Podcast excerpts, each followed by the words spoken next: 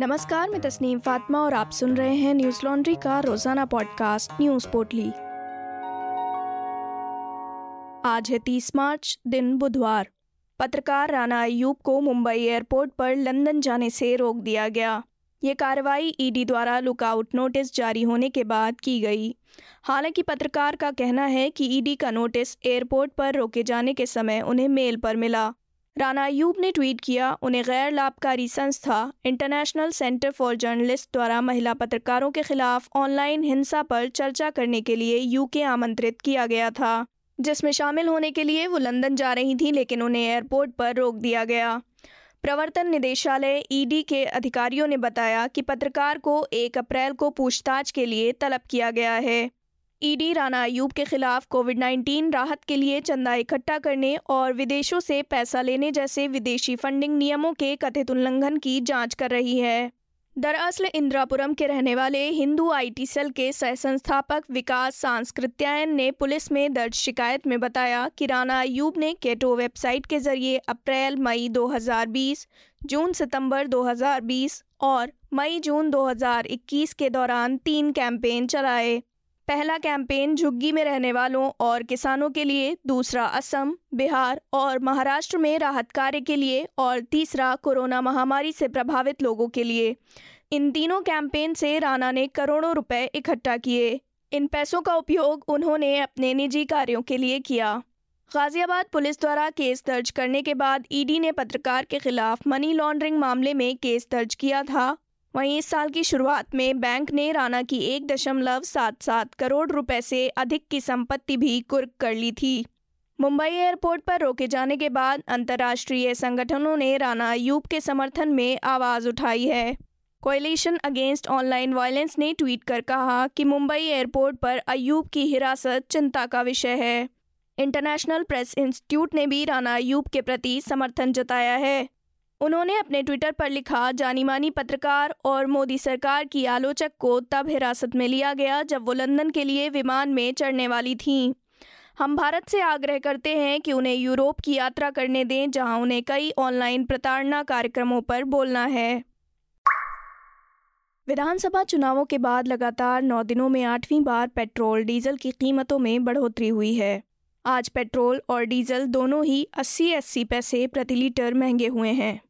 इसके साथ ही इन नौ दिनों में तेल पाँच दशमलव छः शून्य रुपये प्रति लीटर महँगा हो गया।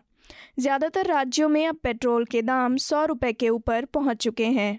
सार्वजनिक क्षेत्र की पेट्रोलियम विपणन कंपनियों की मूल्य अधिसूचना के मुताबिक राष्ट्रीय राजधानी दिल्ली में पेट्रोल की कीमत निन्यानबे रुपये इकतालीस पैसे प्रति लीटर से बढ़कर अब सौ रुपये इक्कीस पैसे प्रति लीटर और डीजल की कीमत नब्बे रुपये सतहत्तर पैसे प्रति लीटर से बढ़कर इक्यानबे रुपये सैंतालीस पैसे प्रति लीटर हो गई है।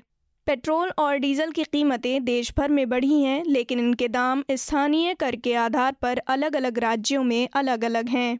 वहीं देश भर में बढ़ती ईंधन की कीमतों के चलते व्यापक सार्वजनिक असंतोष के बीच आज केंद्रीय परिवहन मंत्री नितिन गडकरी ग्रीन हाइड्रोजन से चलने वाली कार से संसद भवन पहुँचे। ये भारत में अपनी तरह की पहली कार है जो ग्रीन हाइड्रोजन से चलेगी। पायलट प्रोजेक्ट के तहत मंत्री आज सुबह कार में अपने आवास से संसद पहुँचे। लाइव हिंदुस्तान की खबर के अनुसार, गडकरी, जिस नई टेक्नोलॉजी वाली गाड़ी में बैठकर संसद पहुँचे, उसका नाम टोयोटा मिराई है। केंद्रीय परिवहन मंत्री नितिन गडकरी ने कहा कि भारत सरकार ने तीन हज़ार करोड़ रुपए का मिशन शुरू किया है और जल्द ही हम हाइड्रोजन का निर्यात करने वाला देश बन जाएँगे। देश में जहाँ भी कोयले का इस्तेमाल होगा, वहाँ ग्रीन हाइड्रोजन का इस्तेमाल किया जाएगा। मिराई को लेकर टोयोटा का दावा है कि ये कार फुल टैंक के साथ 650 किलोमीटर की रेंज निकाल सकती है। बताया गया है कि ये कार पूरी तरह से पर्यावरण अनुकूल है और इसमें पानी के अलावा कोई और उत्सर्जन नहीं होता।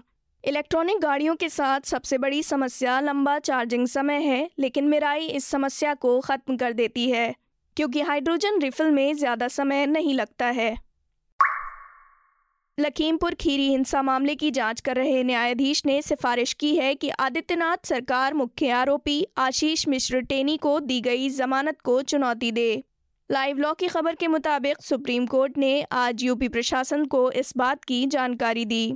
सुप्रीम कोर्ट ने नवंबर में उत्तर प्रदेश पुलिस विशेष जाँच दल द्वारा जाँच की निगरानी के लिए पंजाब और हरियाणा उच्च न्यायालय के पूर्व न्यायाधीश राकेश कुमार जैन को नियुक्त किया था। अदालत द्वारा नियुक्त विशेष जाँच दल में उत्तर प्रदेश के बाहर के तीन पुलिस अधिकारी भी शामिल थे। अक्टूबर में घटी हिंसा, जिसमें एक पत्रकार सहित आठ लोग मारे गए थे। जब से ये जाँच यूपी सरकार के हाथ में आई है, तब से न्यायाधीशों ने बार बार अपनी नाराज़गी व्यक्त की है। किसान संगठनों ने दावा किया कि केंद्रीय मंत्री अजय मिश्र के बेटे आशीष मिश्र द्वारा चलाए जा रहे एक वाहन ने तीन कृषि कानूनों का विरोध कर रहे प्रदर्शनकारियों को कुचल दिया था। उन कानूनों को अब निरस्त कर दिया गया है। इस मामले में आशीष मिश्र को 9 अक्टूबर को गिरफ़्तार किया गया था। इलाहाबाद उच्च न्यायालय द्वारा 10 फरवरी को जमानत दिए जाने के बाद 15 फरवरी को वे जेल से बाहर आए थे।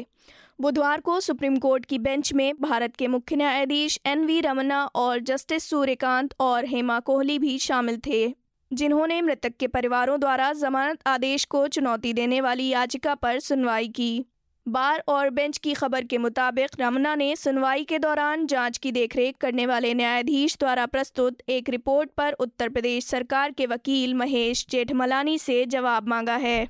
रमना ने कहा, निगरानी न्यायाधीश की रिपोर्ट से ऐसा प्रतीत होता है कि उन्होंने जमानत आदेश के खिलाफ अपील दायर करने की सिफारिश की है। न्यायमूर्ति कांत ने यह भी कहा कि विशेष जाँच दल के नेता ने उत्तर प्रदेश के गृह विभाग के मुख्य सचिव को पत्र लिखकर राज्य सरकार से अपील दायर करने की सिफारिश की थी। मामले की अगली सुनवाई 4 अप्रैल को की जाएगी। विशेष रूप से उत्तर प्रदेश सरकार ने सुप्रीम कोर्ट में दायर एक हलफनामे में कहा कि उसने इलाहाबाद उच्च न्यायालय में आशीष मिश्र को जमानत देने का कड़ा विरोध किया था। बयान, हिंसा में मारे गए लोगों के परिवारों द्वारा दायर एक याचिका के जवाब में जारी किया गया था। कर्नाटक में पिछले कई महीनों से जारी हिजाब विवाद के बाद अब हलाल विवाद चर्चा में है। भाजपा के राष्ट्रीय महासचिव सी टी रवि ने मंगलवार को हलाल मीट बेचने को इकोनॉमिक जिहाद बताया। कर्नाटक में कई दक्षिणपंथी संगठन पिछले कुछ दिनों से सोशल मीडिया पर हिंदुओं से हलाल मीट का इस्तेमाल नहीं करने की अपील कर रहे हैं। अपील में उगाड़ी त्यौहार यानी हिंदू नववर्ष के बाद हलाल मीट का इस्तेमाल न करने को कहा जा रहा है। दरअसल उगाड़ी के एक दिन बाद हिंदू भगवान को मांस की भेंट चढ़ाते हैं और नया साल सेलिब्रेट करते हैं। हलाल मीट नहीं लेने की अपील कर्नाटक के कुछ इलाकों में हिंदू धार्मिक मेले के दौरान मंदिरों के आसपास मुस्लिम वेंडर्स पर प्रतिबंध की घोषणा के बाद उठी है। सी रवि ने बेंगलुरु में पत्रकारों से कहा हलाल एक आर्थिक जिहाद है। इसका मतलब है कि इसका इस्तेमाल जिहाद की तरह किया जाता है, ताकि मुसलमानों को अन्य के साथ व्यापार न करना पड़े, ये लागू किया गया है। जब वे सोचते हैं कि हलाल मांस का उपयोग किया जाना चाहिए तो ये कहने में क्या गलत है कि इसका उपयोग नहीं किया जाना चाहिए? उन्होंने कहा कि हलाल मांस उनके भगवान को चढ़ाया जाता है जो उन्हें प्रिय हैं, लेकिन हिंदुओं के लिए ये किसी का बचा हुआ है। उन्होंने ये भी कहा कि हलाल को योजनाबद्ध तरीके से बनाया गया है ताकि उत्पाद को सिर्फ़ मुसलमानों से ही खरीदा जा सके, न कि हिंदुओं से। बता दें कि इससे पहले हिंदू जन जागृति समिति के प्रवक्ता मोहन गौड़ा ने बयान जारी किया था कि मुस्लिमों की दुकानों पर बिकने वाला हलाल मीट अपवित्र होता है। इसका होसा तोडाकू उत्सव के दौरान इस्तेमाल नहीं किया जाना चाहिए। होसा तुड़ाकू के दौरान हमारे घरों में मांसाहार पकाया जाता है, उसे हिंदू देवी देवताओं को भी अर्पित किया जाता है। लेकिन मुस्लिम चूँकि हलाल मीट ही बेचते हैं, हम उसे हिंदू देवी देवताओं को अर्पित नहीं कर सकते। इसलिए हमने मुस्लिमों की दुकानों से मीट ना खरीदने का फ़ैसला किया है। न्यूज़ एटीन इंडिया की खबर के मुताबिक इस नए विवाद को मुस्लिम धर्मगुरुओं ने गैर ज़रूरी बताया है। बेंगलुरु की जामा मस्जिद के मौलवी मोहम्मद मकसूद इमरान इस संदर्भ में कहते हैं, हमारे यहाँ इस तरह की बंदिश नहीं है कि मुस्लिम व्यापारी सिर्फ़ हलाल मीट ही बेच सकते हैं। ये पूरा गैर ज़रूरी विवाद है। दो मज़हबों के बीच बैर पैदा करने और अमन चैन में खलल डालने की कोशिश है। पाकिस्तान की प्रधानमंत्री इमरान खान की कुर्सी पर संकट गहराता जा रहा है। विपक्ष द्वारा लाए गए अविश्वास प्रस्ताव के बीच इमरान खान सरकार का समर्थन कर रही मुतहदा कौमी मूवमेंट पाकिस्तान ने विपक्षी पाकिस्तान पीपल्स पार्टी के साथ हाथ मिला लिया है। पीपीपी के अध्यक्ष बिलावल भुट्टो जरदारी ने ट्वीट कर जानकारी देते हुए लिखा कि संयुक्त विपक्ष और एमक्यूएम एक समझौते पर पहुँच गए हैं। राबता समिति एमक्यूएम और पीपीपी उक्त समझौते की पुष्टि करेंगे। इसके बाद हम कल एक प्रेस कॉन्फ्रेंस में मीडिया के साथ विवरण साझा करेंगे। बधाई हो पाकिस्तान। एम क्यू एम के साथ छोड़ने के साथ ही इमरान सरकार ने पाकिस्तान संसद के निचले सदन में अपना बहुमत खो दिया है। 177 सदस्यों के साथ विपक्ष के पास अब नेशनल असेंबली में अधिक संख्या में समर्थक हैं, जबकि दूसरी ओर इमरान सरकार के पास संसद में केवल एक सौ चौंसठ सदस्य रह गए हैं। बता दें कि पाकिस्तानी नेशनल असेंबली में कुल तीन सौ बयालीस सदस्य हैं, जिसमें बहुमत के लिए एक सौ बहत्तर सदस्य चाहिए। इससे पहले इमरान खान ने आरोप लगाया था कि कुछ लोग विदेशी फंड की मदद से उनकी सरकार को गिराने की कोशिश कर रहे हैं। पीएम इमरान ने इस्लामाबाद में एक रैली को संबोधित करते हुए कहा कि पाकिस्तान में सरकार बदलने के लिए विदेशी पैसे के ज़रिए कोशिश की जा रही है। हमारे लोगों का इस्तेमाल किया जा रहा है, ज़्यादातर अनजाने में, लेकिन कुछ लोग हमारे खिलाफ पैसों का इस्तेमाल कर रहे हैं। लेकिन हम राष्ट्रीय हित से समझौता नहीं करेंगे।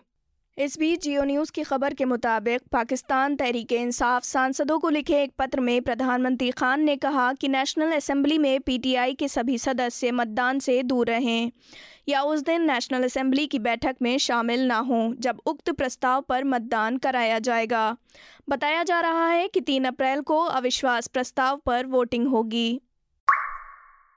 न्यूज़ लॉन्ड्री सौ प्रतिशत विज्ञापन मुक्त प्लेटफॉर्म है, जिसका मतलब है कि हम किसी भी सरकार या कॉरपोरेट से विज्ञापन नहीं लेते। हम आपके समर्थन से चलते हैं। हम ऐसे ही स्वतंत्र होकर काम कर सकें, इसके लिए न्यूज़ लॉन्ड्री को सपोर्ट करते रहिए। न्यूज़ लॉन्ड्री को सहयोग देने के लिए Hindi dot news laundry dot com पर जाएँ और सब्सक्राइब करें। और गर्व से कहें, मेरे खर्च पर आज़ाद हैं खबरें। इसी के साथ आज की न्यूज़ पोर्टली में बस इतना ही। नमस्कार।